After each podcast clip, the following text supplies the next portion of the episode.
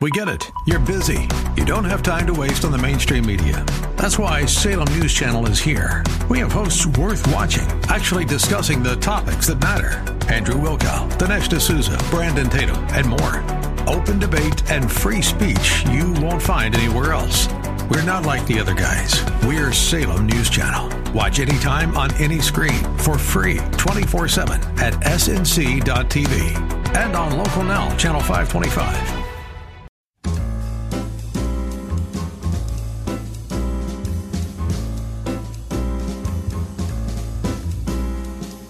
Welcome to another edition of The Ride Home with John and Kathy, live from the Salem Pittsburgh studios. And now, here are your hosts, John Hall and Kathy Emmons. Well, good afternoon, greetings, and thank you for coming along for the Friday edition of The Ride Home. It's my favorite edition of the Very nice edition, of course, always a pleasure. We got much to look forward to, do we not? Mm-hmm, How you yes. feeling today? I feel great. Do you? Listen, la- for those of you who haven't been uh, with us in the show the last few days, I injured my back Mm. about a month ago, but very badly over last weekend. And so I missed the beginning of the week here on the ride home. No more pickleball. No more pick. I've never played pickleball, but uh, now I'm on a five day course of steroids, Mm-hmm. and everything's right with the world. Oh, Food tastes better. yeah, yeah. The sun is clearer, and last night I slept for the first time. Really, A true slept. sleep. A true sleep. Congratulations. I can't get over it. Yeah. I want to be on steroids forever. Which No, no, I no, know. no, no, no, Listen, no, no, I understand all the people saying that I can't do Don't. that. It's It's, a just miracle a drug. joke. It is a miracle There's a dark side to it. I've, it's very dark side. Uh, but I do want to say that I feel terrific. Excellent. Well, there's nothing like a good night's sleep. I can't believe how I slept. Mm. I forgot what it was like to sleep like that. Isn't that a relief? Yes. Don't you hate like when you go to bed and you're fraught with anxiety, thinking, "I know, you know I'm just," you're talking yourself into a bad sleep. Yeah. you- of the Right. past history over the last X number Exactly, of days. because there haven't been a good there hasn't Right. been a good sleep for a long time. well, that's very good news. Anyway, right. thank you so much for asking, John. Is it- 50,000 is- watts. Is it too early for me to tell you to Tell tell, you your weekend has begun? Excellent. It's a new month. It's a Friday, March 1st edition of The Ride Home. I don't like that it's March already. What's the problem? I just feel like I blinked and February was over. And, Okay. okay. I mean, I'm not saying that February is my favorite month, but I also want to say that Okay. I don't. I'm moving forward. Okay. Because spring's coming. You know that. Daylight savings time is not that far away, right? We've already That's done the groundhog thing. Before you know it, I mean, already crocuses, everything's popping up, Kath. Croci. Oh, oh. Coming up on today's program in the five o'clock hour today, Mm-hmm. um, obesity now a greater risk to global health and hunger. Okay. That is a tragic, tragic story.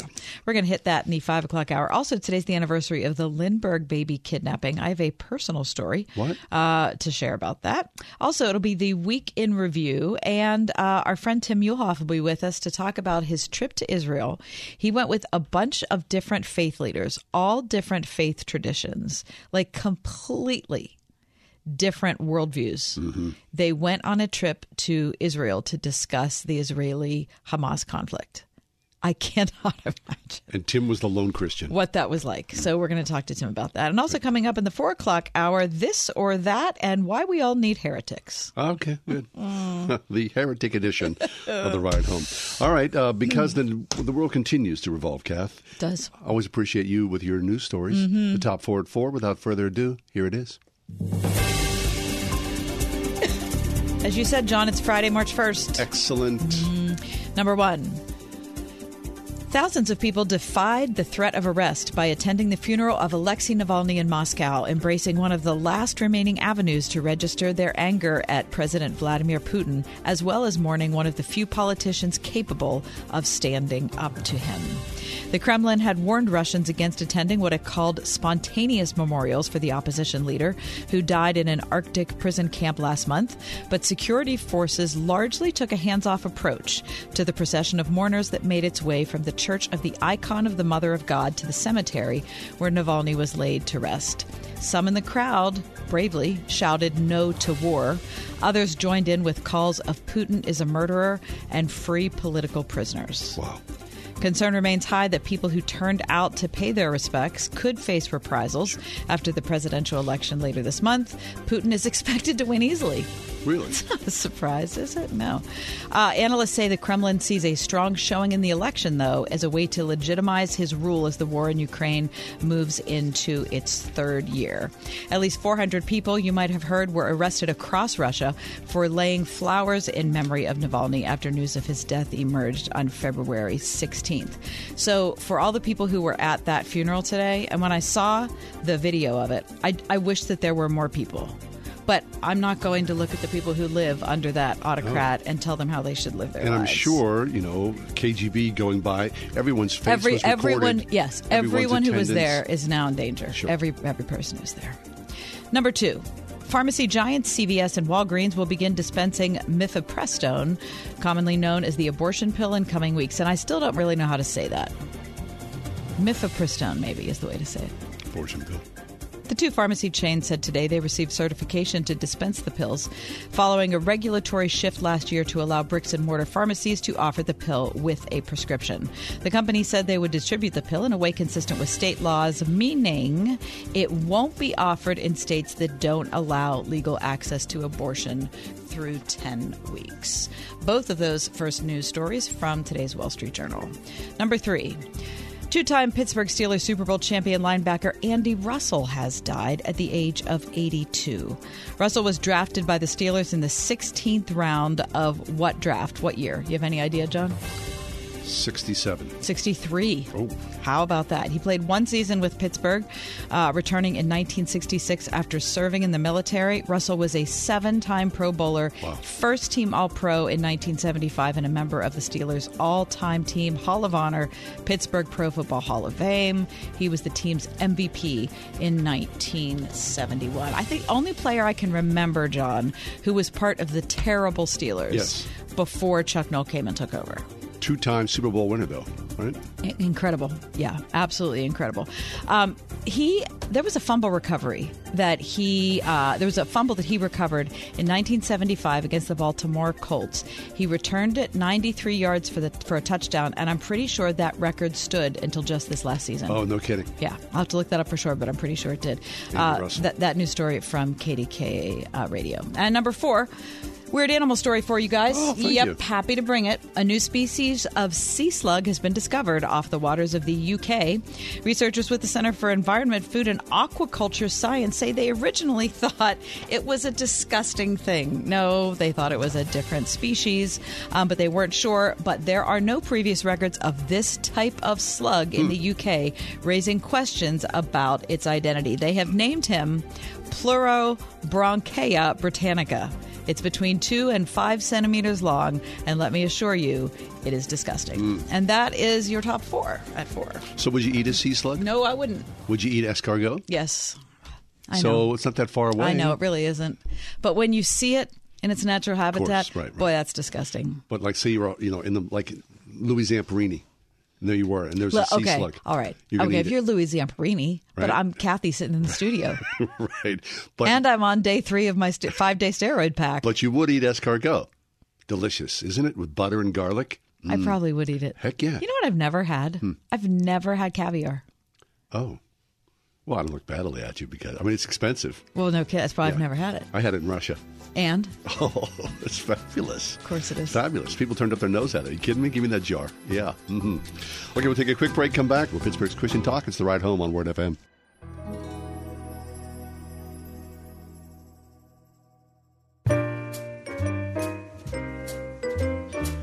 remember years ago reading a, a Woody Allen quote where Woody Allen said essentially 90% of success is just showing up. Showing up. And I kind of thought, that's is that overstating things? I mean, just showing up, ninety percent of success, really? Ten percent is where all the all the things happen. Mm-hmm. Well, Drew Dyck is with us, and we we love Drew, and we trust Drew as a truth teller. He just wrote a whole book about this. Just show up. How small acts of faithfulness change everything. A guide for exhausted Christians. Drew, is that really the truth? I'm banking on it. Thank you, guys. Yeah, good to be back with you. Good to be back with you. Yeah. Uh, yeah, no, I think it's it's interesting. You know, um, part of the reason I gravitated to this topic of just showing up was I've kind of gone through a, a, a few years. I think we all have actually, where you feel exhausted, mm-hmm. where you feel like maybe you don't know what the right thing to do is. And at the end of the day, I think it's a spiritual principle too, that God doesn't ask that we do everything. He doesn't ask that we be the best at everything, uh, but He does ask that we show up, that we show up for Him, for our relationship with Him, that we show up for our family, for our friends, for our community. Um, and so that's just kind of been something I've repeated to myself, especially when I'm discouraged or kind of down. I just go, you know what, Drew, listen, you might not have the right credentials. You might not have the right thing to say. You may not be fully prepared. Your, your heart may not even be in, you know, whatever you have to do next. But at the very least, you can show up. And that's just been a, a huge thing for me, just a kind of baseline commitment to show up for the next thing that God's calling me to do. I'm into that. So was this was there a moment? Was this a midlife crisis? Was this, you know, a thunderbolt thing? What happened? Well, I wish I could say it was a thunderbolt. Probably more of the midlife crisis. A little bit of COVID mixed in there too. Um, but yeah, honestly, for me, what was so freeing about it was just that it lowered the bar a little bit for me. Um, and and that I thought, you know what, I can just show up. You know, may, maybe I I um, can't, you know, this year you know, do all the goals that I thought I would do, um, or you know, get in the best shape of my life, or all the things that I have set out for myself. But just showing up is so much of it because when you when you just go, when you just show up for people, when you just you know do the next thing, the, it's amazing the things that follow from that. And I feel like, furthermore, you know, to to put a spiritual dimension to this is that God blesses our small efforts, right? Mm-hmm. Um, even and and I look through all scripture and I see that it's like all the characters in the Bible that did these amazing things. Often they did something very small. You know, it's like I think of the loaves and the fishes story, right, where the boy just kind of goes, "Okay, here, I'll share this," and then Jesus multiplies what he gave to do what what that little boy could never do. And I kind of see the same situation with us when we just show up and give, you know, God what we can. He does the rest. He multiplies our meager efforts to do what we could never do on our own. So that's encouraging to me. Excellent. Okay, speaking of little boys, what about your son and his name? that's right. Yes, I have a 11 year old boy. Well, he's turning 12 next month. Excellent. And we named him Athanasius, and that is a mouthful. Wow. My goodness, you should. you should hear them try to say his name like at the doctor's or the dentist or you know uh, Athanasios. I've heard all kinds of pronunciations. I don't blame them. It's an obscure name. So basically, when I was in seminary, I remember studying about Athanasius, who's this fourth century, uh, well, now they call him a saint, but he was this fourth century uh, Christian who got up at the Council of Nicaea, an ancient council of the church, where they were getting together to discuss the, the nature of Jesus and his relationship to the Father. And Athanasius was the one who stood up at the Council of Nicaea. He probably would have been in his late 20s, max. And he argued persuasively for the divinity of Jesus from Scripture, correcting an ancient heresy called Arianism anyway, um, so I was I was reading about this guy in seminary, and I said to my wife Grace, I said, "Listen, if we ever have a son, I want to name him after this guy. He just had such an unswerving passion for truth, even though he ended up getting exiled like five times uh, uh, by emperors when when his ideas were unpopular." And amazingly, she somehow went for it when we finally did have a son. you got her at a weak moment. Yes, I did. And the funny thing is, you know, they, they called Athanasius the contra um, uh, uh, contra mundum, that is a man against the world, hmm. and he was very stubborn, you know, for the right reason. But my son has certainly inherited inherited that stubborn streak, and I just. I, I pray that he uses it for good. Yes, yes, we pray that you gotta, use your yeah. use your powers for good, please. Although I got to I got to say one funny story um, that I I recount in the book. I overheard him in an argument with his sister, and he said, "Listen, you need to listen to me. I was named after a very important Christian." And I said, "Hey, buddy, are you sure you want to play that card on your sister Mary?" uh, good. Oh, that's funny. We're talking about the new book called Just Show Up A Guide for Exhausted Christians How Small Acts of Faithfulness Change Everything. Um, Drew, you start out your book talking about, you know, kind of like a day in the life of you right now with three little kids. Well, actually, it was probably years ago uh, when your kids were even smaller. Um, and it is truly exhausting parenting kids. And when they get older, I hate to break this to you, Doesn't get but it doesn't get any easier. Um, Oh no. and so and so that can really sap us of you know all of our great ideas about the impact we're going to make in our careers and the type of you know things that we're going to be able to explore and do or whatever you real at least i realize i just i unfortunately i don't have the capacity for it Oh, yeah, I feel that. I hate right? that. Yeah, you when you're younger, often you're a little more idealistic and you have more energy. Um, and as you get older, uh, all these things get piled on you, right? When it's career, it's kids, uh, or age, you know, having aging parents, you know, that starts too, and that's another thing. Um, and and good responsibilities from your church, from your community. Uh, but the the result is sometimes I know at this stage of life for my wife and I, by the time we reach bedtime and and finally convince the kids to you know brush their teeth and get into bed, um, and they demand a story from me every night, which is a whole other thing. Anyway, but I am exhausted, and it's like all I got time for is like Netflix or energy for is Netflix. Yeah. And so yeah, it's a it's a tough season of life, and I think one thing that's been liberating for me too is to go. You know, it, it relates to this topic, but and I got a chapter on it in the book. But is you can't show up for everything. So if you are going to show up for the things that are important, you actually have to look at your schedule and go, hey, listen, what can I, what can I get rid of here? so that's been something I've had to do um, because you just can't say yes to everything either, uh, especially in really demanding, busy seasons of life. And my litmus test is this: it's pretty simple. I, I, I think of a commitment that I have, and I think if this went away, would I be sad or relieved? What would be my primary emotion? And if the if if relief is the primary feeling I'd feel, I think maybe that is something that I can offload, um, especially of course if it's not something that's absolutely you know essential because there are so many important things clamoring for my attention at this stage of life. And you're right. Wow, when it comes to kids, it's funny. We had all these plans. We're like, well, they're never going to watch TV. You know, no screens, no sugar. You know, maybe once a week we'll give them some sugar. And yet, we're like, okay, they only had two hours of TV. That's that's pretty good. We'll call that good. but again, showing up, you know, we're there. We're we're there, and we're not perfect parents, but man, uh, present beats perfect uh, every time. That's really At least good. I'm hoping. Present beats perfect every time. Okay, so good. So I'm reading. I'm reading. Uh, Just show up. How small acts of faithfulness change everything. Yesterday, um, it's kind of funny because I was reading it yesterday afternoon. Uh, we were more than 20 minutes late for church yesterday, Drew. I mean, and in the in the old days, I'd have been losing my mind. I, I, I couldn't, you know. But we're like driving in, and I know we're going to be super super late. And we showed into church. We kind of went in the back entrance, so we didn't have to march You- through. did you slink in We did slink in a little bit, but uh, but but all was well. I mean, I mean, in the old days, I would have wanted to disappear and and sort of not show up and go, "What's the point? We're already twenty minutes late." But you talk about that about you know, uh, some people want to be invisible, they want to disappear, but but there is power, late or not. At least we were there.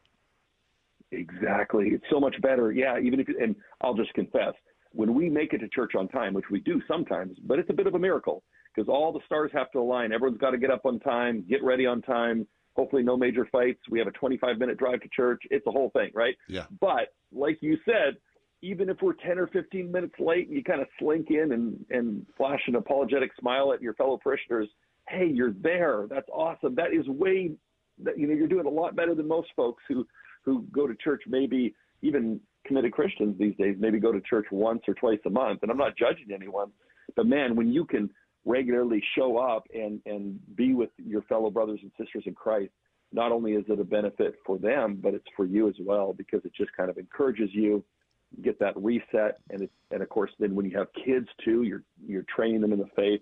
And so yeah that's been something where I've just gone hey listen if we just get there even if we're half an hour late yeah. Yeah. I- I'm I'm gonna I'm gonna be happy with that because uh, especially in challenging seasons of life where it's tough to get there, uh, because at least you're there, and I think that's just a good principle, and it, it, I think it offloads a lot of false guilt too. If yeah again, if you think you're not doing everything perfectly, you're somehow missing the boat. But man, I think we need to be a little easier on ourselves sometimes, and just be happy with you know being present with incremental progress, you know, in all kinds of areas of our life and again, reminding ourselves that God rewards even small little acts of faithfulness. Amen to that. Okay, Drew. So uh, I'm reading Just Show Up, and uh, I envision you. I mean, you've been with us over the years. That you essentially, in your writing, you are also wrestling with God. Is that's fair to say, isn't it? It is. It absolutely is. And and I've gone through seasons where you know I've, I've wrestled with a lot of doubts. I think what brings it to the the forefront of a lot of our lives is when not when it's just a philosophical question, but when you lose someone that you love or you see some awful tragedy. I think of what's going on in the news in the world right now. Yeah. I think that raises a lot of questions for a lot of people. And I do consider myself fortunate in the sense that I do have a bit of an outlet for it because when I encounter these these um, these doubts, I can at least what helps me is is kind of working them out through writing about it. Um, and what I encourage people to do, because I got a whole chapter about doubt in the book, is don't stop talking to God. Like even if you're going through a season where you're like your prayers are bouncing off the ceiling, you don't feel the presence of God, just keep talking. That's what I see in Scripture. Like Scripture has more audacious, you know, declarations of doubt and even anger towards God than you'll encounter almost online. you know, I mean, you know, and and and so it's okay. God can handle that. But what I encourage people to do, or if they're in kind of a season of deconstruction and they're kind of stripping away some of the cultural things that the, that they realize have been added to their faith, is to don't stop talking to God. Keep you know join that great tradition of of the Hebrew prophets who even when they weren't sure if God was listening, they're like, God, where are you? Right?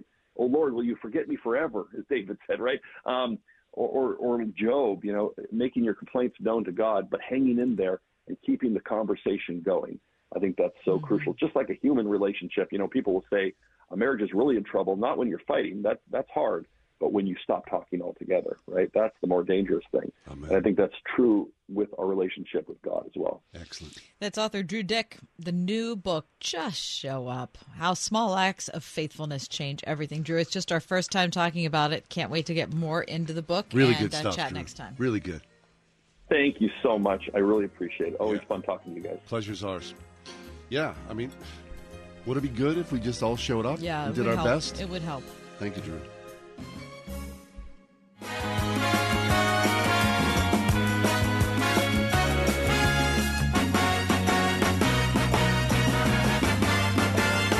It is that time. Friday afternoon, this or that. Mm-hmm. I've got a list. Yeah, I got a list. And off we go. Kath, this is the Hurton edition yeah. of this or that. Because of my back injury? The Rock and Roll Hall of Fame. Oh. The Cleveland Museum of Art. oh.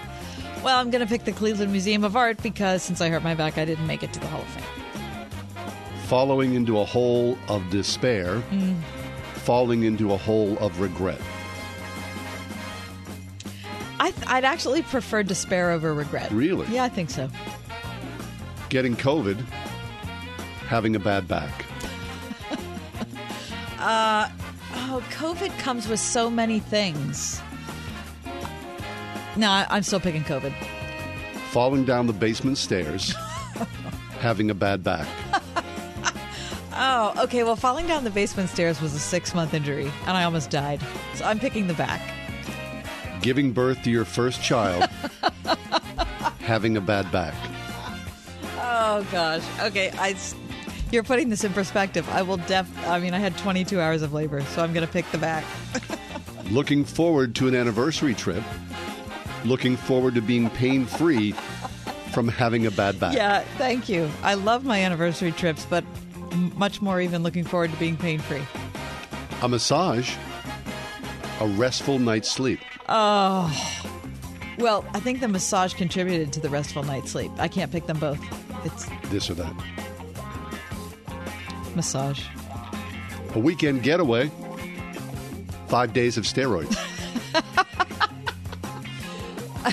I I can't pick five days of steroids over a weekend getaway with my husband. That would just be wrong, ethically, morally, in every way. No, I'm picking the weekend away. The patience of your employer. The patience of your husband. Oh, both.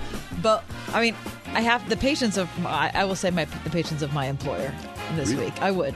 Yeah, I would. I mean, my husband's been very patient, but he kind of owes it to me because we're married. And then to wrap things up, Butterjoint to. Oh, what? That's so mean. That's the end of it that all. doesn't have anything to do with what you were talking about. It's the end of it. That's what you were doing. I, Oh, those are my last two night- favorite I know they burgers, and why? Tessaro's. Hey, But that's hard. the bad back edition of It this is. or that. Speaking of the bad back, Hey. and the fact that I'm on day three of my five day steroid pack, uh, I've prepared. I've prepared for you, John, the steroid edition of Hey, this. who doesn't? It's going to go very fast, and I'm going to eat while I do it. No, I'm kidding. Number one, Hmm. Roger Clemens or Jose Canseco. Yeah, here we go. This is the worst. Mm. Canseco. Mark McGwire or Sammy Sosa. Ugh. Mark McGwire.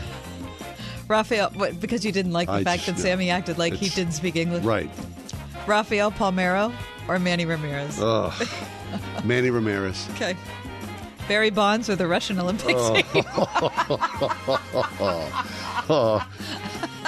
USA, USA. I'm going with Barry Bonds. Ryan Braun or the poor schlub who took his fake urine sample to the testing site. Oh boy, the poor schlub. He was on the payroll. And then he ended up. That was the worst. That's horrible. That was the worst. Horrible. Ryan Braun was And just. then you're blaming it on FedEx. oh, it's just. Number six. An asterisk section of the MLB Hall of Fame? Mm, yeah. Or banned completely from the MLB Hall of Fame? No, I do believe that there should be an a- an asterisk section. Oh, you uh, think? of the time frame of the era? Yeah, I really do. It would make sense, and it. But because now they just act like it didn't happen. Right. It's just. and I think it has to come with an asterisk. I mean, I, I do know that Barry Bonds is the home run champion, but I believe it's it's false. So there has to be an asterisk for all those in the steroid era. Okay. Number seven, when Canadian Ben Johnson lost his Olympic gold medal, mm-hmm. or discovering Lance Armstrong was doping. Boy, that was a shock. You remember that? Yeah, that hurt bad because he was a gigantic hero. Yes, he was. Lance Yep. Armstrong. Yep. Mm-hmm. You picking Lance? I am, yeah. Marion Jones or Lyle Alzado? And Marion Jones was a big I hero. know. I mean, I'm picking Marion Jones. Mickey Rourke or Nick Nolte? Oh boy. Uh, uh, Nick Nolte by far. I mean, Okay. it's much more interesting to me. if you took anabolic steroids, you'd be more excited to run like Usain Bolt or catch a ball like Antonio Brown. Mm, man, it's hard to beat. You can never beat Usain Bolt. Yeah. Uh, to throw a ball like Randy Johnson or hit a ball like Dave Parker. Oh, I I'm love not saying Dave Randy Johnson was doping. No, uh, it's got to be the Cobra. I love. I love Dave Parker. All right, and the last one is Yeah. what would feel the absolute best? You on steroids being able to strike out A-Rod or competing in the Tour de France? Oh, competing in the Tour de France by far and away, fabulous. This or that.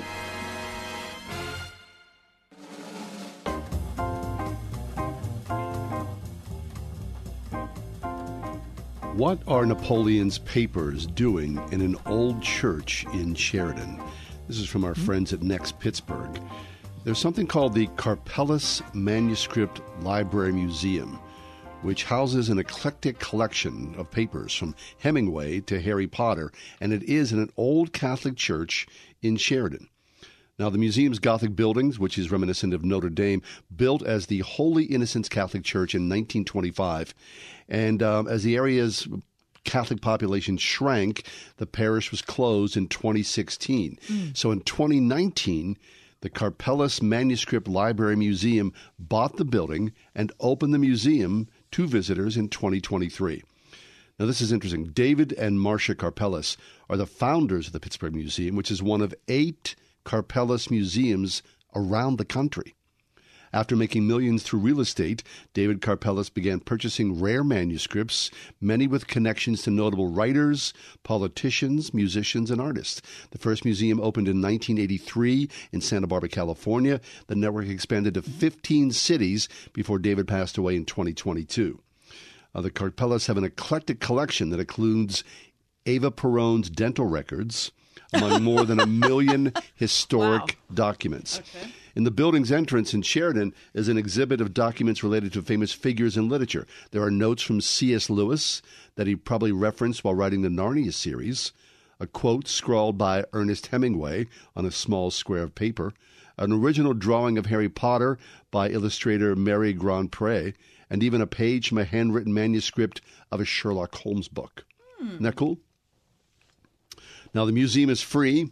It is open Monday to Friday from 11 o'clock until 5 o'clock Oh, in Sheraden. so you can go see these Yes, things. you can. Open to the public That's really cool. in Sheraden.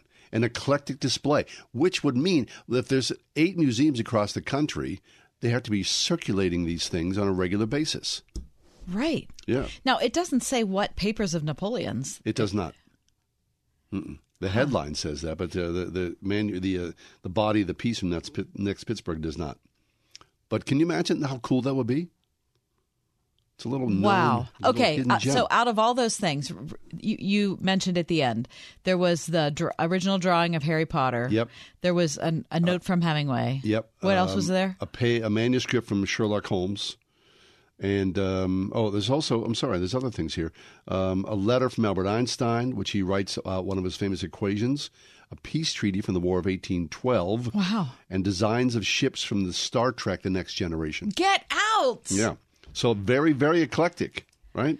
That's so cool. Okay. Out of all those things, what would you want to see most? Uh, I think I love Hemingway. I kind of want to see I didn't know you were a Hemingway. fan. Hemingway. Oh yeah, I want to see Hemingway on his. You know, I want to see his handwriting. Okay. You? I that Albert Einstein letter. Fascinating. That's just with one of his equations in yeah. it. In Sheraden. I mean, Plus the Star Trek thing. I'm not even a Trekkie, but that's a very cool Right. thing. One of the early drawings. so it runs the gamut. I mean, it's not like some stuffy little, you know, sort of elitist place, right? Right. They're showing Star Trek and Hemingway and uh, Einstein and everything in between. Right. That's very cool. You have, if you're a Hemingway fan, Yeah. you have to see that Woody Allen movie, uh, Midnight in Paris. Oh, I saw it. Oh, okay. Oh, you did. I loved it. oh my gosh. Yeah. It's so. So beautiful. it's Yeah. my it's in my top ten favorite movies really? ever. Yes, I just ab- did. You read A Movable Feast by Hemingway um, years and years ago. because that Uh, the movie's yes. based on that. Right. I I have a. I mean, it's been so long. I have a faint memory of the book. Don't test me on it. I don't. I've never read it. Oh, you haven't? Okay. No, the only Hemingway I ever book. read was uh, Sun also rises. no. What's the one about World War One? Yeah. Well, it's a true story of him being the ambulance driver. Yeah, the ambulance Yeah, driver. right, well, yeah. I can't think. Of, I'm sorry. That's the only one I read, and I Mm-hmm. think it was in tenth grade. Okay. So I feel really ignorant. That's okay. I can't remember. And I'm saying I love Hemingway. Right. Okay. Let me bring up another bit of news. Okay. Did you hear about this ho- these hockey cards that were found? Oh, yeah. This is cool. Okay, so it's weird. So uh, in in somebody's basement in Saskatchewan, um, they found a box of hockey cards. Now, when I say it's a box of hockey cards, you're thinking of like a little tiny box that's going to be, you know, in a candy store. Yeah. This is like a box, like a huge box that you would use for moving. So it has 16 smaller boxes inside, and it's from 1980. Wow. Yeah. So as a kid, I remember these boxes, the little individual boxes that whenever they would show up, then the store owner would take them out and put them on display, and then you'd buy them, whether they were baseball cards or hockey cards, individually wrapped in a small box, which goes into a larger box. Right, exactly. So when I say there are 16 boxes, Yeah. that That's let me lot. just tell you how many packs that means. There are 760 It- unopened. The box is unopened. Wow. Okay, so the packs inside are we're guessing also unopened. Yeah. 1979, 1980 OPC hockey cards. So that's 11,000 cards in this box. And it's believed to be the only sealed case containing the coveted rookie card of Wayne Gretzky. Oh, that's cool. Yeah. So, um, So inside the box, they don't know if there are Wayne No. Gretzky cards. They're, they're, the odds are that there's at least one, right? I would imagine that's a valuable card. Chris Ivy, director of sports auctions at Heritage, said, We knew from the moment we heard this OPC case existed that it would get the attention of hockey card collector, collectors worldwide. And they played an integral part in the success of this Winter Platinum Night event with world record results. We're just so proud to have been part of presenting these treasures to the collecting world. And of course, what he's talking about is the fact that this box was auctioned off for $3.72 million. with the promise that there's more in there. Right. Right. Yep. So who found this box? Where was the box? So it says uh, that the consignor's son stumbled upon the case behind stacks and stacks of other stuff in a basement. what? When the whole case was eventually brought to the baseball card exchange in the U.S. to be examined, that's when it was authenticated as the only known sealed box of its kind. The greatest unopened find of the 21st century is what Heritage is calling it. Of course, they're calling it that because they were trying to get the price up. Anyway, uh, the $3.72 million price, uh, I'm reading from Scripps News here says it, it makes it the most valuable case of unopened trading cards ever sold at auction. Shattered the previous record set in 2020 when a sealed case of 86 87 Fleer basketball cards featuring the rookie card of Michael Jordan sold for 1.8. That's cool. So you have no connection to trading cards. None at all. Yeah. None at all. That was a big thing for little kids, Oh, little yeah. boys particularly, right? I still have some. Do you? Yeah, I mean, for birthdays or special events like Father's Day, my kids would get me a bir- uh, like a baseball card. So I have like Clemente cards. Do you? I have Stargell cards, and I have Parker cards. Yeah. That's cool. They're not worth any. I mean, you know what I mean. It's So they're they're value. worth more or less than 3.72 million. Yeah, they're a lot less. It's just sentimental, you know. Right. Just growing up. I mean, as a kid, you used to flip uh, baseball cards, get together. On Yeah, this, you know, yeah. just flip them, flip them, and then you take the pile. So, like every kid, right? Anybody who who loved baseball primarily, or later on football cards to a lesser extent, or basketball, then hockey cards. I mean, every kid I knew had probably you know thousands or more of those in their closet somewhere, and then of course always the the mom doing the cleaning Right. would just get rid of the cards, and one day you'd go home after you left the house and, And go, "Hey, oh. mom." Where'd they go? Uh, oh, sorry, we cleaned up and th- those they, And they you there. those, and you go, ah, you feel bad for a minute, and then okay, that's all. I know everybody's different. Yeah. But there's no place in my house that I don't know what's in it. Oh, uh, yeah, Like the the thought of of like stacks and stacks of stuff, and then you and Right. there's a hockey. Like I, I've cleaned my house so many With it, times yeah. over the years that I, there's just not there's nothing to discover. There's a, still a little bit of mystery. Like, okay, my kid's going camping this weekend, Mm-hmm. and he said to me, "Where is the um, where's the um, the it's like a bottom piece for the sleeping bag, like a mat that you put on on, Oh, the, yeah, on the ground. Right. Where we've got we've got Right. some of those. Where are those? And I was like, uh, that could be in your brother's cupboard.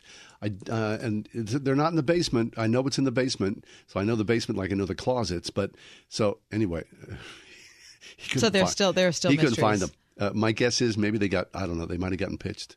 Maybe. See, that's the problem. Sometimes they yeah. got pitched. So then he had to go buy Um, another one. A farewell to arms. That's that Hemingway. Thank you, thank you, Lexi. Feel Appreciate that. All right, uh, hockey cards and the Yep. museum in Sheraden, which is super cool. I'm going to stop by and check that out someday. Yeah, I think that would be really fun. I'll take a break. We'll be back.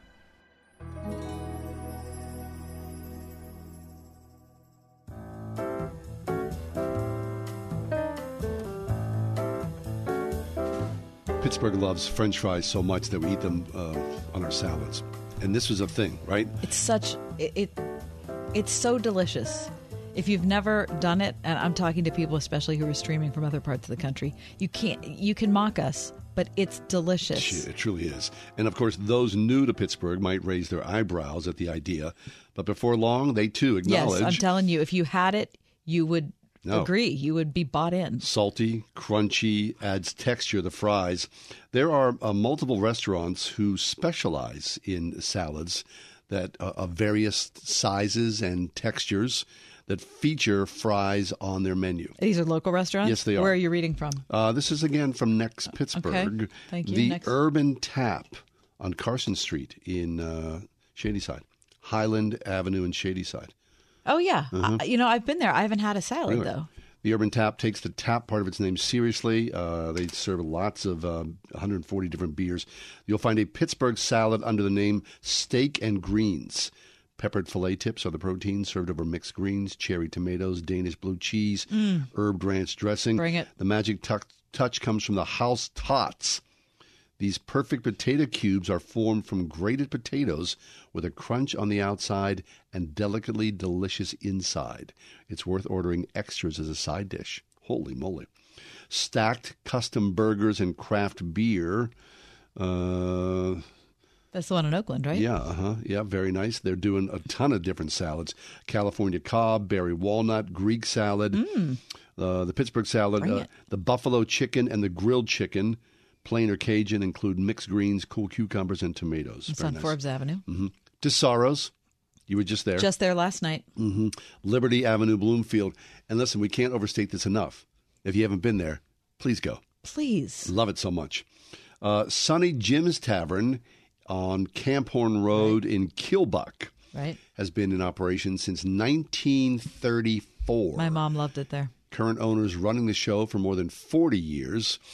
A classic Pittsburgh salad gives diners a range of toppers to choose from that raise the dish beyond expectations.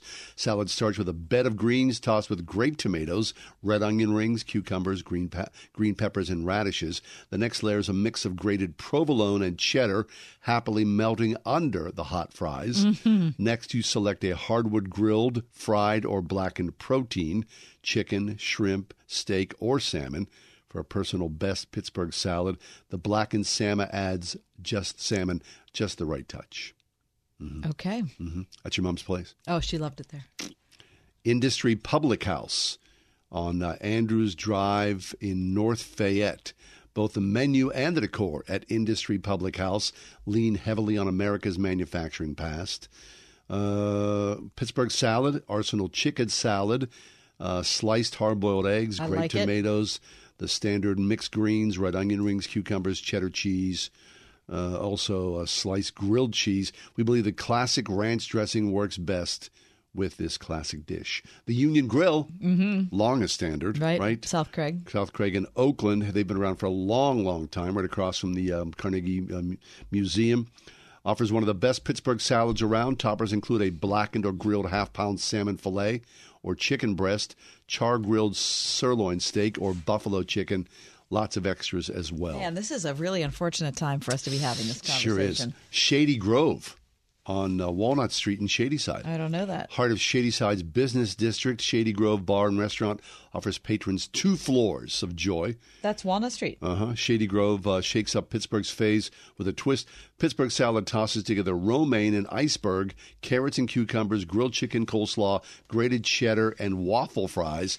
Add the Burgh touch we love so much. hmm I'd, I'd go to any of these places. Seriously, why do we do this when it's right before the five o'clock hour? I'm sitting here salivating. I am so hungry. Right, yeah. That's a great. It's it's a absolutely great thing. I was in Cleveland over the weekend. Um, Bad back and all. Bad back and all. And I had uh, a salmon salad every night I was there. What? And I ordered fries on the side and just dumped them right on top. Did anybody give you a little eyebrow? Yeah, they did. What? And I said, I'm from Pittsburgh, and you guys are missing out. See, that's dangerous. Why? Because you identify yourself as a Pittsburgher I'm while fi- I you're was in fine Cleveland. with it. I was proud of being a Pittsburgher, proud of carrying the winning black and gold into that city. Into the Super Bowl less Yes, city of Cleveland. exactly nice. right. Okay, that's our four o'clock hour. Stay with us. Five o'clock hour. You don't want to miss it. Tim Muehlhoff talks about Israel and his trip.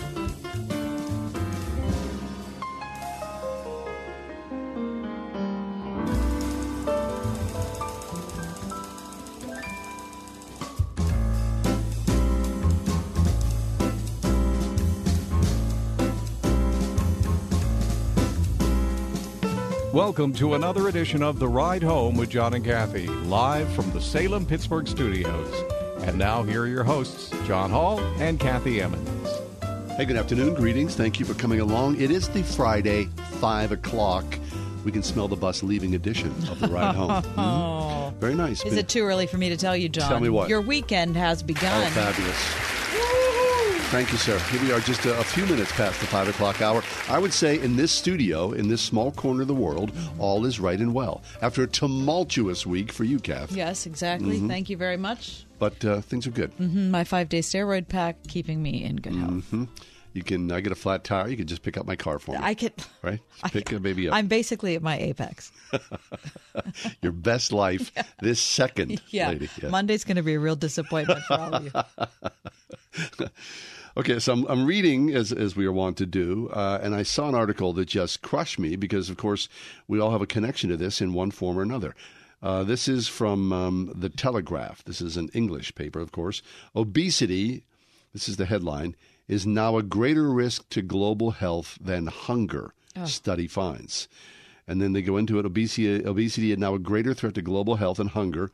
More than one in eight people in the world are clinically obese, as the number passed 1 billion for the first time. It is now the leading form of malnutrition, with the number of people considering considered underweight falling to below 550 million. Okay, so fewer and Double. fewer fewer and fewer people thanks to all of the incredible work Yes. of nonprofits and individuals around the world for decades and decades. The number of mal- number of uh, people who have mal- suffering from malnutrition is getting lower, Plummeting. but the people who are becoming obese is getting greater and greater. because there's cheap fat food that's available for all of us, right? I mean, all of it. We're we're not immune here. We're here in here in the United States. You just look around us, right? Being obese or underweight are forms of malnutrition in both cases hmm. because people are not getting the right nutrients, vitamins, and types of calories they need to be healthy.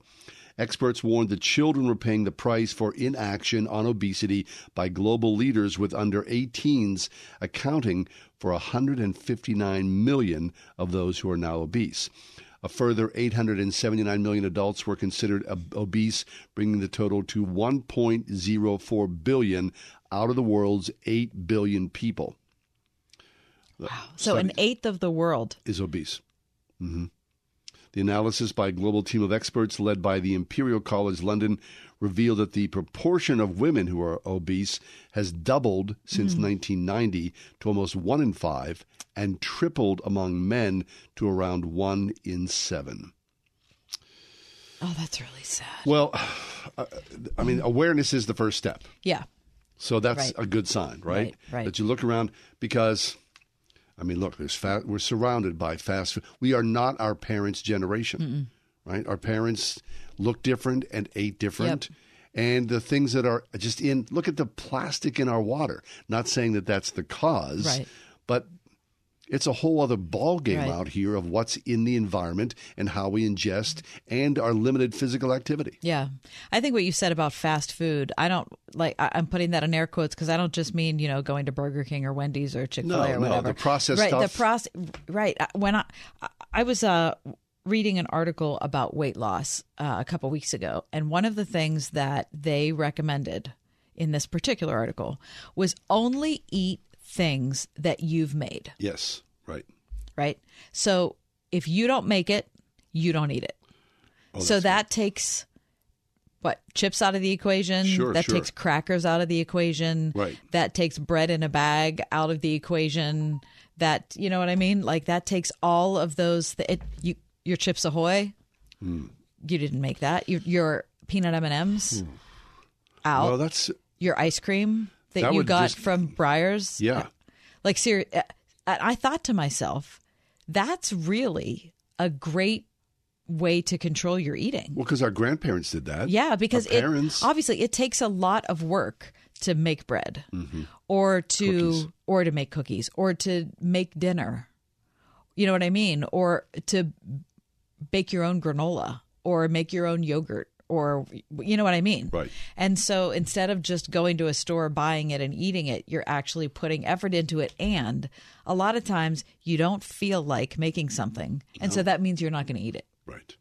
because it's So- not laying around the from a place you bought in the store.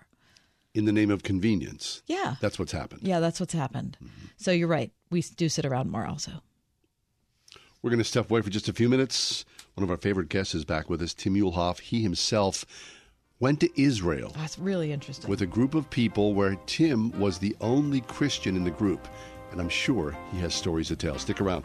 It's a Friday edition, the 5 o'clock hour, The Ride Home, for Pittsburgh's Christian Talk.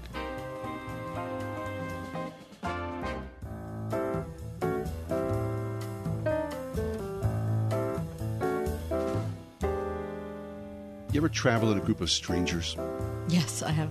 Right? You arrive at the airport and you It's weird. It's makes it's nervous. It makes me nervous at first. Of course first. it is, right? You don't know what to expect. You see the group gathered in the distance, you walk into it and introduce yourself and say, Yeah, right? And then for the next week or 10 days, Or, or, two weeks or month. you're there, you're connected. Yep. This happens, I think, for a lot of believers. You're doing Christian missionary trips or whatnot, right?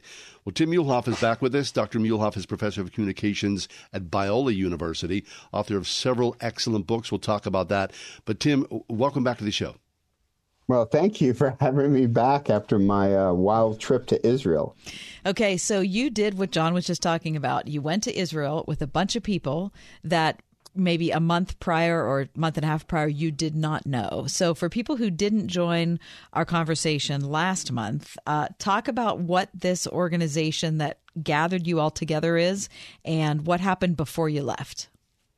So, uh, Kathy, it's called Bridging the Gap. It's by a, a man who's not a believer, but uh, is spurred on by the fact that we need to find ways of bridging the gap between us and people who think differently. He worked for the Obama administration and he was an attack dog and then had kids and thought, what kind of world am I going to hand off to my kids? We need to change things. So he's Jewish, uh, not religious. He's a secular Jew. And when the terrorist attacks of um, October happened, uh, he said, I'm going to pull together a group of very diverse people that I know who are all bridge builders and we are going to go to Israel, not to fix it, but to learn from it and what can we bring back to communities. So here's what I would say we weren't total strangers because what happened is they did exactly what I did. When we got the list of names, yeah, of course. I immediately did Google searches and found out. So imagine them doing that with me. Yeah. Biola actually stands for the Bible Institute of Los Angeles,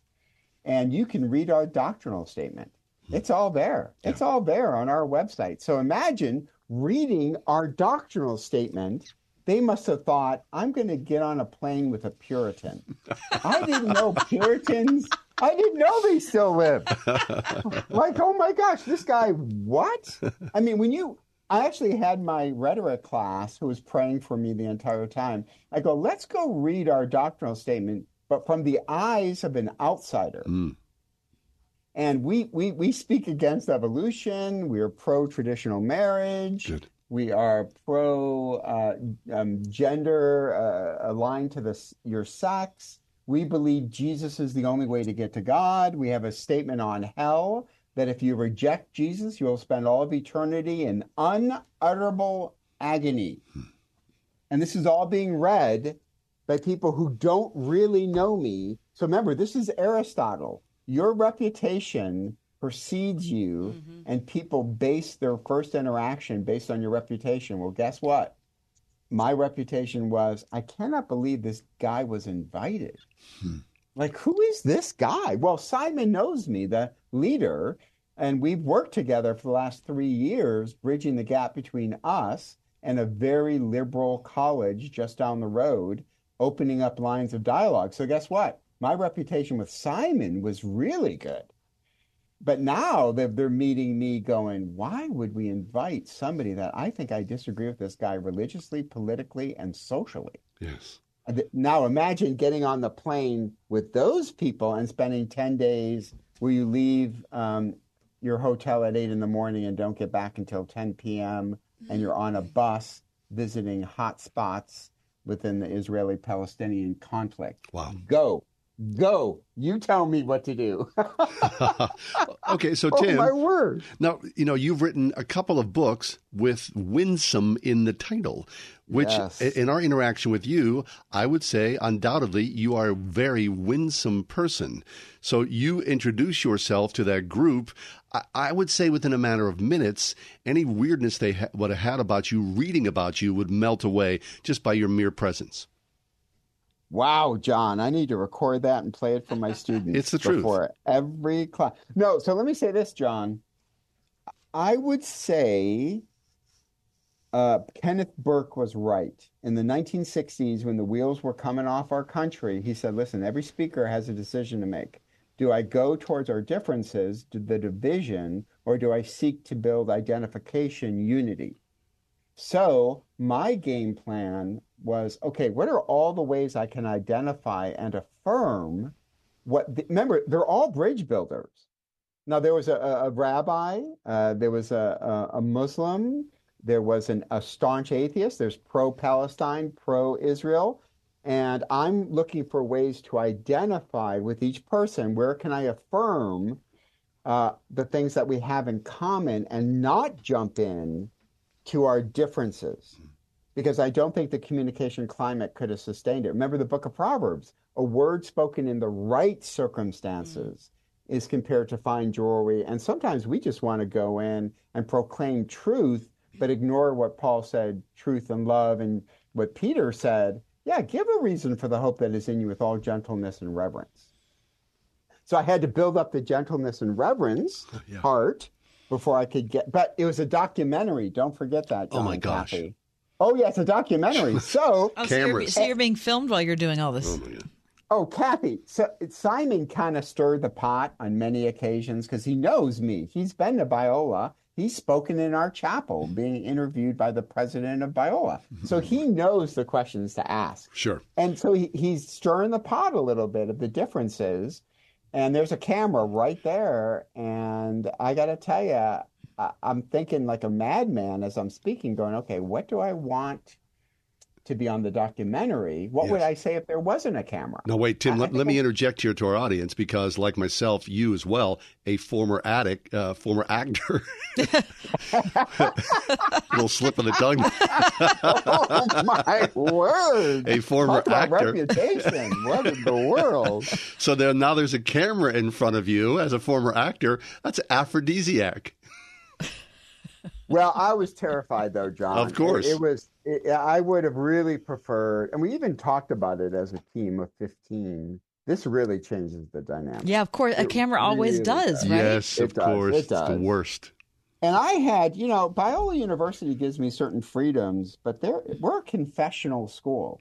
So you can't speak against the doctrinal statement. So I think Barry, my president, who wrote a book, by the way, called Love Kindness, uh, I think he would say, yeah, br- uh, you can build bridges, but there's a limit to the bridge building. Like there's a limit what you can give on.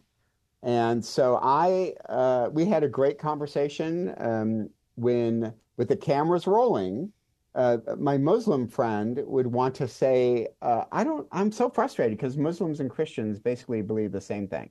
We, mm. we, we, we support the virgin birth of Mary we support Jesus's miracles. We support blah, blah, blah, blah, blah. And I said, well, Saad, here's one miracle you don't buy, and that is the resurrection of Jesus, which is, by the way, the central miracle of my faith tradition. Yep. And you don't buy that. And he laughed and he goes, well, you're right. And I said, okay, why? And he said, well, because the Quran uh, doesn't mention it and actually speaks against it. And I said, and why do you accept the Quran over the Bible? And he goes, Well, because the Bible's been corrupted. I said, Okay, Saad, that's an assertion, not an argument. Mm. So, by the way, I, I, can't just assert that it's historically accurate, the New Testament, but I'd like to make that argument that it was Jesus that died that day, not Judas. Mm-hmm. So let's have that. Let's have that right now. Let's do it. Now I have to walk. I was on the debate team, right? I have a pit bull thrown down. Me. Yeah that like, hey, let's do it, dude. I'm on camera. So John, you're kind of right. I'm on camera and I'm winning this one. Yeah. But what is good for the camera, let me say this as clear as I can. What is good for the camera is not good for the community. Yeah, mm-hmm. so true. So true. And we need to lay that on the altar to say, I'm really going to do neighbor love right now. And I'm not going to I'm not going to grandstand for the Christian community. I'm okay. not going to speak in a way that always buttresses my credentials with the conservative give me the freedom to to be winsome to be creative. Uh, uh, let me borrow from jesus to be a friend of sinners mm-hmm. and to have fellowship dinners with them. And yes jesus got criticized. And yes you're going to get criticized if you honestly try to do bridge building with different groups. Your your commitment to the conservative Christian community is going to be brought into question immediately. Why did you not set them straight? And I'm saying because my goal was one, to understand the Israeli Palestinian conflict, and then second, to form community so that we can go back and help communities in the United States. My primary purpose wasn't to evangelize everybody on the bus. Right. Boy, I'm telling you right now, let's see how tenure works hmm. at Biola, yeah. right? Because even that statement, and I get why some people look at that statement and say, okay, what do you mean? Come on, evangelism's crazy important. Yeah, but it's time we redefined what evangelism is. again, right? There's pre-evangelism. There's Yes. there's neighbor love. There's showing people you love them by actions, which is what the New Testament re- New Testament church really did with Rome. My goodness, right? Helping during times of plagues and famine. So I, you earn the right to be heard. Let me just say it that way. And that We comes slowly. earn- and it comes slowly. Yes. You can't force it. And the church has no patience for earning the right to be heard. Mhm. We're talking with Tim Muehlhoff from Biola University, just back from Israel, where a group of people of all different faith traditions joined Tim, uh, looking at the Israeli-Palestinian war. So, Tim, uh, up close and personal, Israel, Palestine. What did you see? Well, let me say this. Um, uh, we went to Gaza and we went to the kibbutz that was attacked um, after Hamas destroyed the command center, the, the, the fence that protects Israel. I mean, if a bird hits it, they know exactly where the bird hit the fence. But, but Hamas used drones to destroy the command center, so Israel was blind for a long period of time. So they basically just backed a truck up over the fence and attacked a kibbutz, which is a community raising their kids together, you know, kind of socialist.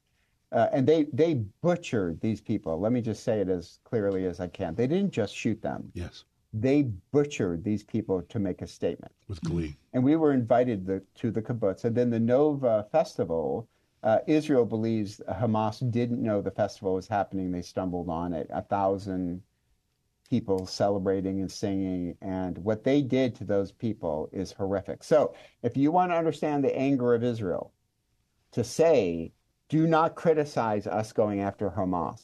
Do not. Because th- this has got to stop. So you get their anger, but then when you meet Palestinians who have lost brothers and sisters and grandfathers, um, Babies. you you realize the pain and the anger, and then add to that how many centuries of history. You get an intractable conflict, and that's why we were there. Is what do you do with an intractable conflict, and and what what can we do in the United States not to get there? We need to And that- take that a was the break. purpose. We need to take a break, Tim. Can you stay with us for a couple? Sure, sure. That's terrific. We're talking about the uh, Israel Palestine conflict uh, because Tim was on site for it with a bunch of people with a lot of different perspectives, uh, bridging the gap. We're going to continue to talk about it. Dr. Tim Muehlhoff from Biola University next on the ride home.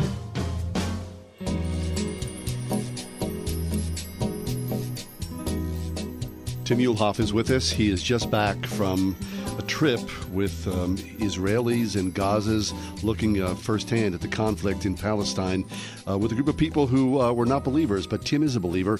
And so there's a firsthand look at the conflict and what that looked like personally and, you know, from a national or an international perspective. Tim? All right, Tim. So you talked about um, the horrific nature of the Hamas attacks, and you talked about uh, then moving over and talking to Palestinians who had lost brothers and grandfathers and children uh, in the conflict. And how do you make peace between groups that so historically have devastated one another? Um, I- guess the bottom line is were were their minds changed? Were were any of you did any of you end up in a different position than you started? Oh, I would say yes. Uh, some became entrenched. Uh, I was I was pro-Palestinian heading in, and now I'm really pro-Palestinian. I was pro-Israel heading in, and now I'm really pro-Israel with the rage I feel. So some people got entrenched. There was a bunch of us in the middle, and I, I was very clear to the organizer. I don't know a ton about this conflict. And he said, That's great. Learn as you're going through it. Uh, so I would say two things I took away from this trip. One, um, we need to acknowledge a person's pain before they'll ever listen to us. So if you deny the pain of Israelis, you have no hope of talking to them. If you deny the pain of Palestinians, um, you have no chance of talking to them. In the American context, if we don't acknowledge the pain of the trans community, we have no chance of ever having meaningful conversations. If we don't understand the pain of many of our black brothers and sisters, uh, we will never uh, will never make headway.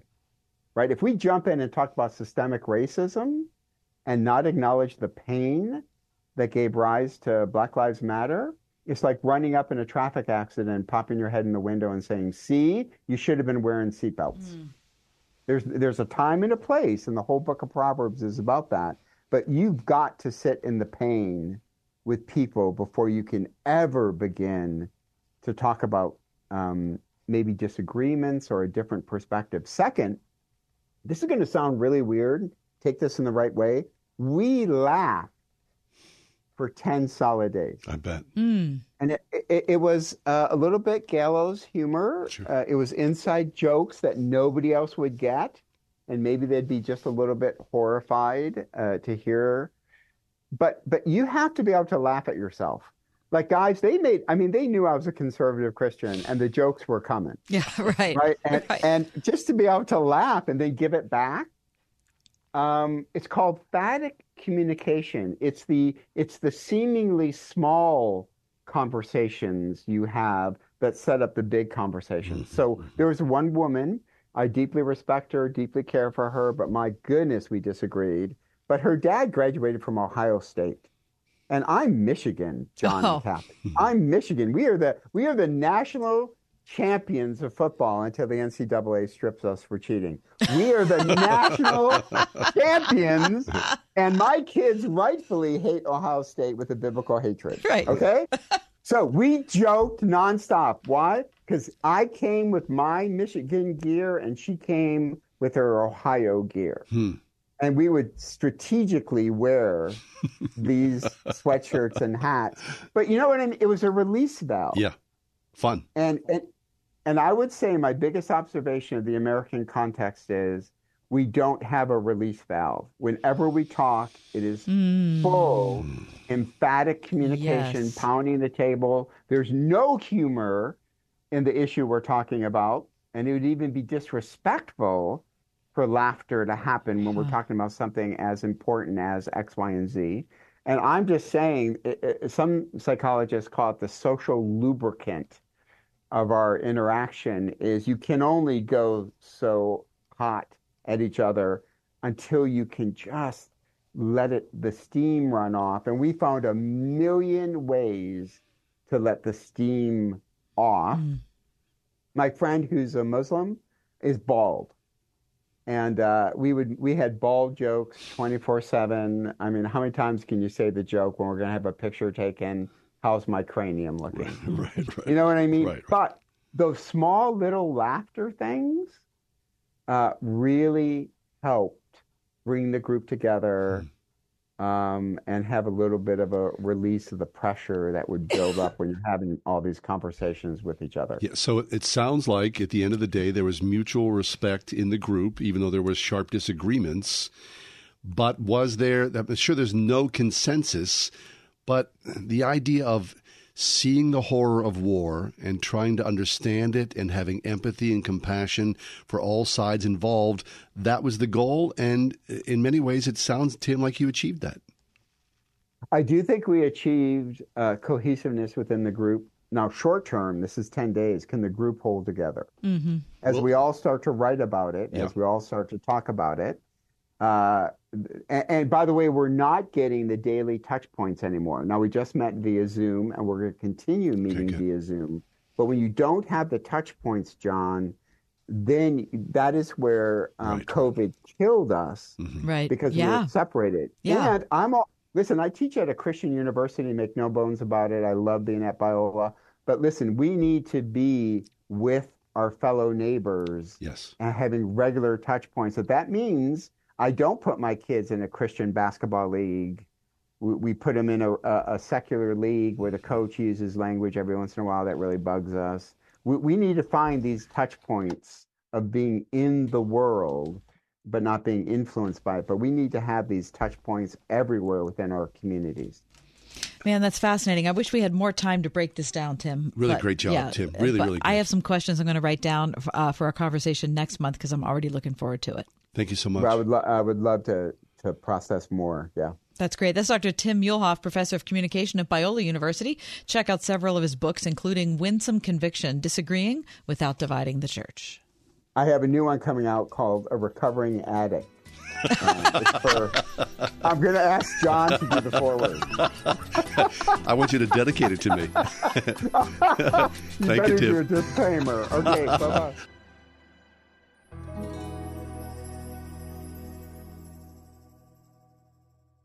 It's been another week. That means it's time for John and Kathy's Week in Review. What was everyone talking about this week? Well, in, in my circles, people were talking about Navalny's funeral, Mm-hmm. uh, the, the Russians' inability to provide the body, and the, the, the widow. Russian government's the Rus- inability. The, the widow and the mother and all that pain, all laid out on an international stage. What a horror and a disgrace. And then today, seeing the thousands that showed up for his funeral, t- literally taking their life and future in their hands just to be there. Without a doubt, yeah. And here locally, Yeah. Bill Hillgrove. Bill Hillgrove, right, retiring as the voice Yeah. of the Steelers. I also say that uh, people are talking about things at the border, which are reaching historic lo- historic levels of terrible. Mm. What was a conversation that made you think? Tuesday at 510, uh, Reverend Jay Slocum uh, was with us. Uh, unlocking the third commandment. Much more than taking the Lord's name in vain. It goes deeper into that, into how we look at the world, how we see ourselves as followers of Jesus, our intent and purity, and all those things together. So, oh, that sounds like an easy. I'm just not going to swear. Well, truly, uh, if you look at the third commandment and look at it from a cultural mindset first and see where we are in the culture, and then see yourself as the product of truth and love of Jesus Christ, it's a lot deeper dive. Jay Slocum, Wow. Tuesday 510. Sorry, I missed that. Yeah, it's good. I picked our conversation yesterday with Bruce Antkowiak from uh, law professor from St. Vincent College. It was yesterday at 5:35 on um, prosecutors in the U.S. not disclosing info that would be favorable to defendants, which is clearly against the law. But according to Bruce, this is happening at uh, at record pace. Rampant. Some lawyers are calling it a, an epidemic in law right now. And, you know, I never really thought about this as an issue, but he brought up several cases of people who had been incarcerated with faulty evidence when when the police officers or the law team clearly knew they had exculpatory evidence um, to support the, the innocence of the defendant and did not bring it up. What are you reading? maybe a few weeks ago, Frederica Mathewes-Green joined us, and she recommended a book called Laurus, L A U R E S. And it's a novel about being a fool for Christ. It's a piece of fiction written by a Russian, uh, Eugene Vodolensky. You know, how, how, Eugene, what? Anyway, Laurus, L A U R U S. Excellent. Very slow reading. It's very dense. Okay. But um, But that's what you're in? Mm-hmm. All right. I'm still in Paris by Edward Rutherfurd. I mean, I'm taking this. six months? I not six months. it might be. But once I hurt my back, I couldn't. I I was just I couldn't pay attention to anything. It was terrible. Right. But I'm still in it, and it's it's getting really good at this point. good. So I'm All right. Excited. What did you eat? Marabella chicken. Oh, listen from the Silver Palate cookbook. Yes, exactly. Yes, with green olives and prunes Yeah. and you- capers, and, and garlic. bay leaf. Yep. White wine, brown sugar. I love. I haven't had that in years. Neither that used to be my wife's one of our favorite dishes. And so she made a meal for somebody this week and she offered them a menu of choices. They chose that. And we got so then we had- Yes. she made some for us. Was it? So, Oh, it's incredible. It's such So- a weird combination of things, and it's so good. It's so good. I mean, she was making it the other day and I could smell it and I was like, "Oh my god. now god." I want to make it. I haven't thought of that in Marabella so long. It's Mhm. so good.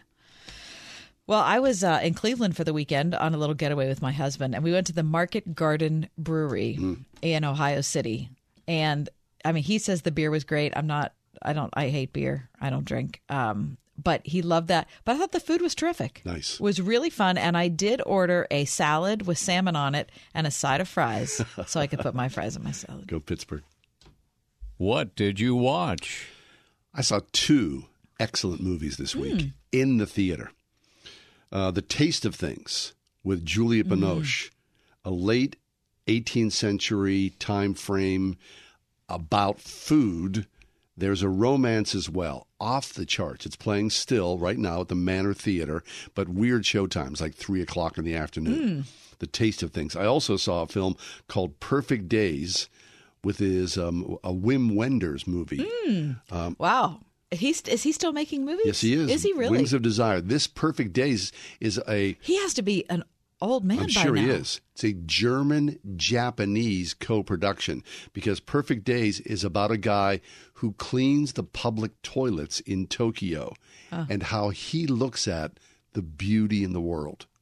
Off the charts. Both those films The Taste of Things and Perfect Days. Wow. Okay. Well, um, I watched uh, Made in Italy, which is a Liam Neeson film that he made with his son Michael, and it's the story of it's it's basically the story of what happened to the Neeson family, but told in a fictional family. Um, and uh, it's the story about uh, a family that owned a house in Italy, and then um, uh, it was a mom, dad, and son, and the mom was tragically killed and the dad couldn't handle it, couldn't figure out how to process his grief. They just shut the doors on the house and left. And of course, the the relationship between father and son deteriorated greatly, and they end up back in the house in Italy through through several different scenarios, and they have to confront the loss of mom the loss of wife and the loss of relationship between father and son. So it's actually, and you know, we know that Liam Neeson lost his wife, Natasha Richardson, and uh, Michael Neeson's mother. And so it was fascinating to see them as actors portray something that they as people live through. Wow. And uh, it's a beautiful, beautiful little film. Lost in Italy. You, you can watch it on Netflix. Thank you. What was the best news you heard this week? Kath is better. Seriously, I mean, tell you, when Kath called me and said, "Yeah, exactly. I hurt my back. If you've ever had a bad back, you know it can be a journey Yep. that takes on epic proportions. It clouds your life. So for Kath to hurt her back badly and then to be upright and walking in here again, that's Mm. I know news. that's. I got to be honest. That's the best news Yeah, I heard without this a week. Too. doubt. So grateful. you. Thank goodness for modern I know medicine. it. Right? What have you been listening to? Oh, th- check this out. 1972.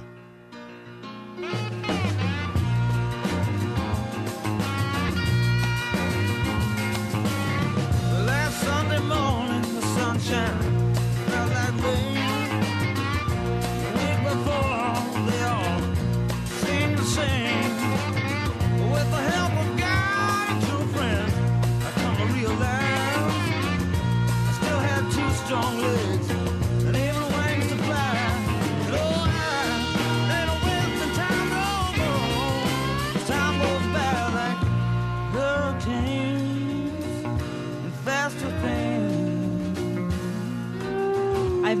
have no idea who this. It's the Allman Brothers. Is it really? from the album Eat a Peach. In this song, I mean, in 1971, Duane Allman died in a motorcycle accident in the midst of production of this album. Hmm. So, brother Gregg, in his grief, penned most of the songs about Dwayne, and this song is about that. I'm not wasting time. I see what's before me, what's happened. It's a fabulous album. Hmm. 1972, the Allman Brothers. Well, as it goes every week, John, I was listening to something different. Of course you were. In a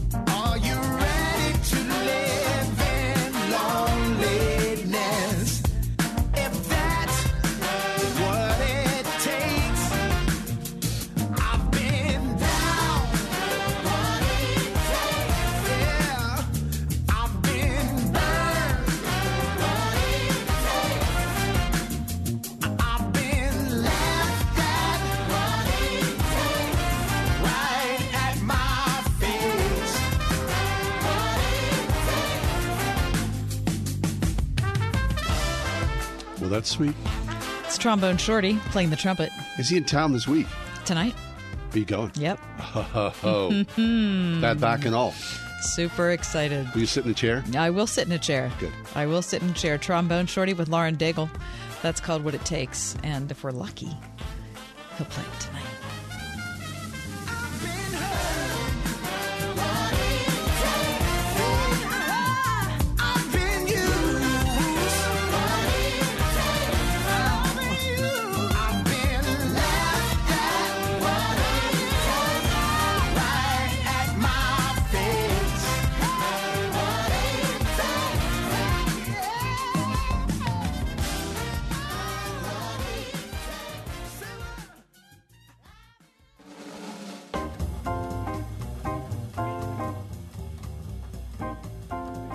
March 1st, 1932. This is the anniversary of the kidnapping of the Lindbergh baby. Hmm. Now, you may not know this story, but it's a, one of the most famous stories probably in the world at some point.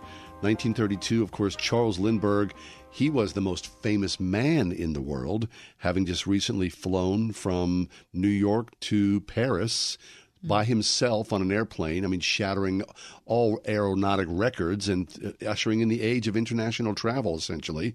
He married Anne Morrow, and they famously had a baby, little baby Lindy. And this little baby was about t- almost two years old, living with his parents in New Jersey. Someone in the middle of the night put a ladder up against the house and stole the baby. The crime scene contaminated a few hours later, which led to the mystery of one of the most heartbreaking and mm. horrific crimes in American history. Mm. Well, my family has a, a strange intersection with this case because in 1938, the FBI came knocking on my grandparents' door. What? Here in Pittsburgh? Um, Here in Pittsburgh, because my dad, at the age of two, looked a lot like the Lindbergh baby. Get out. Apparently, They thought he might have yes, been the yeah. Lindbergh baby? Yes, they thought How my that they thought my dad was the Lindbergh baby because of the fact that, and the reason the FBI showed up is because my grandfather uh, had a Polish name, Stanley Bletchars. Um, however, he was a big time sandlot baseball player and pretty famous in this region, and he went by Shaner Blake. That was his baseball name, Hmm. um, because nobody could say Bletchars, right, outside the Polish community. Shaner. Shaner, Shaner Blake. Blake. Um, and so the FBI was disturbed by the fact that this man had changed his name and uh, was living, uh, you know, kind of under the radar, he said, so to speak, in this little tiny Polish ghetto, right, in Pennsylvania. I think this would be like fairly common. A lot of people in that era. Yeah, and at but my dad looked a lot like the Lindbergh baby. So anyway, the FBI came. Knock- I, have, I have a picture here. The FBI came knocking when my dad was about that age. He does. Look how cute Um, he is. and it was a big deal. It was there was a No lot. doubt yeah. it was. So, how long did the investigation into your family go Well, on? now my uncle says uh, he. My uncle wasn't even around at the time. He wasn't even born yet. Yeah. Um, but this is your dad's brother, younger brother, right? Uh, but what he says is it was resolved within six months. Still, But, but that was a long time. And of course, you can imagine for Polish immigrants to be confronted by the FBI for anyone, for anything would would like be mind blowing. Was it- And of course, they were worried that somebody was going to take their son away. of course, was it in the newspaper, It- like- I don't know the answer to that. or was it you know on the hush and hush? Right, you, That's a good question. uh, you would imagine what would that have been like? The local paper saying FBI arrives. Now, your grand, she was known in the community. Yeah. Well, and she was known because she was the daughter of the one you're thinking of, I who see. was very known in the community. But so all these different connections. all these different connections, right? So anyway, it's kind of a weird story, but every time the, the anniversary of the Lindbergh baby. baby. comes up, I think of what happened with my dad. March 1st, 1932. It's a Mm-hmm. heartbreaking story, of course. And, you know, I mean, every mother, every father held their babies a little closer because of what happened uh, in that community in New Jersey. And so that was never discovered Mm-hmm. what happened to the baby. People were executed because of this, you know, put to death, you know, known as, as the known kidnappers. But of course, it's still shrouded in mystery. So every year, March 1st, it comes up. I often think about, you know, the weirdness of the story. And you would think today, with all the, you know, the modern, you know, forensics and DNA and all those Right. things, that there'd be some resolution to the case.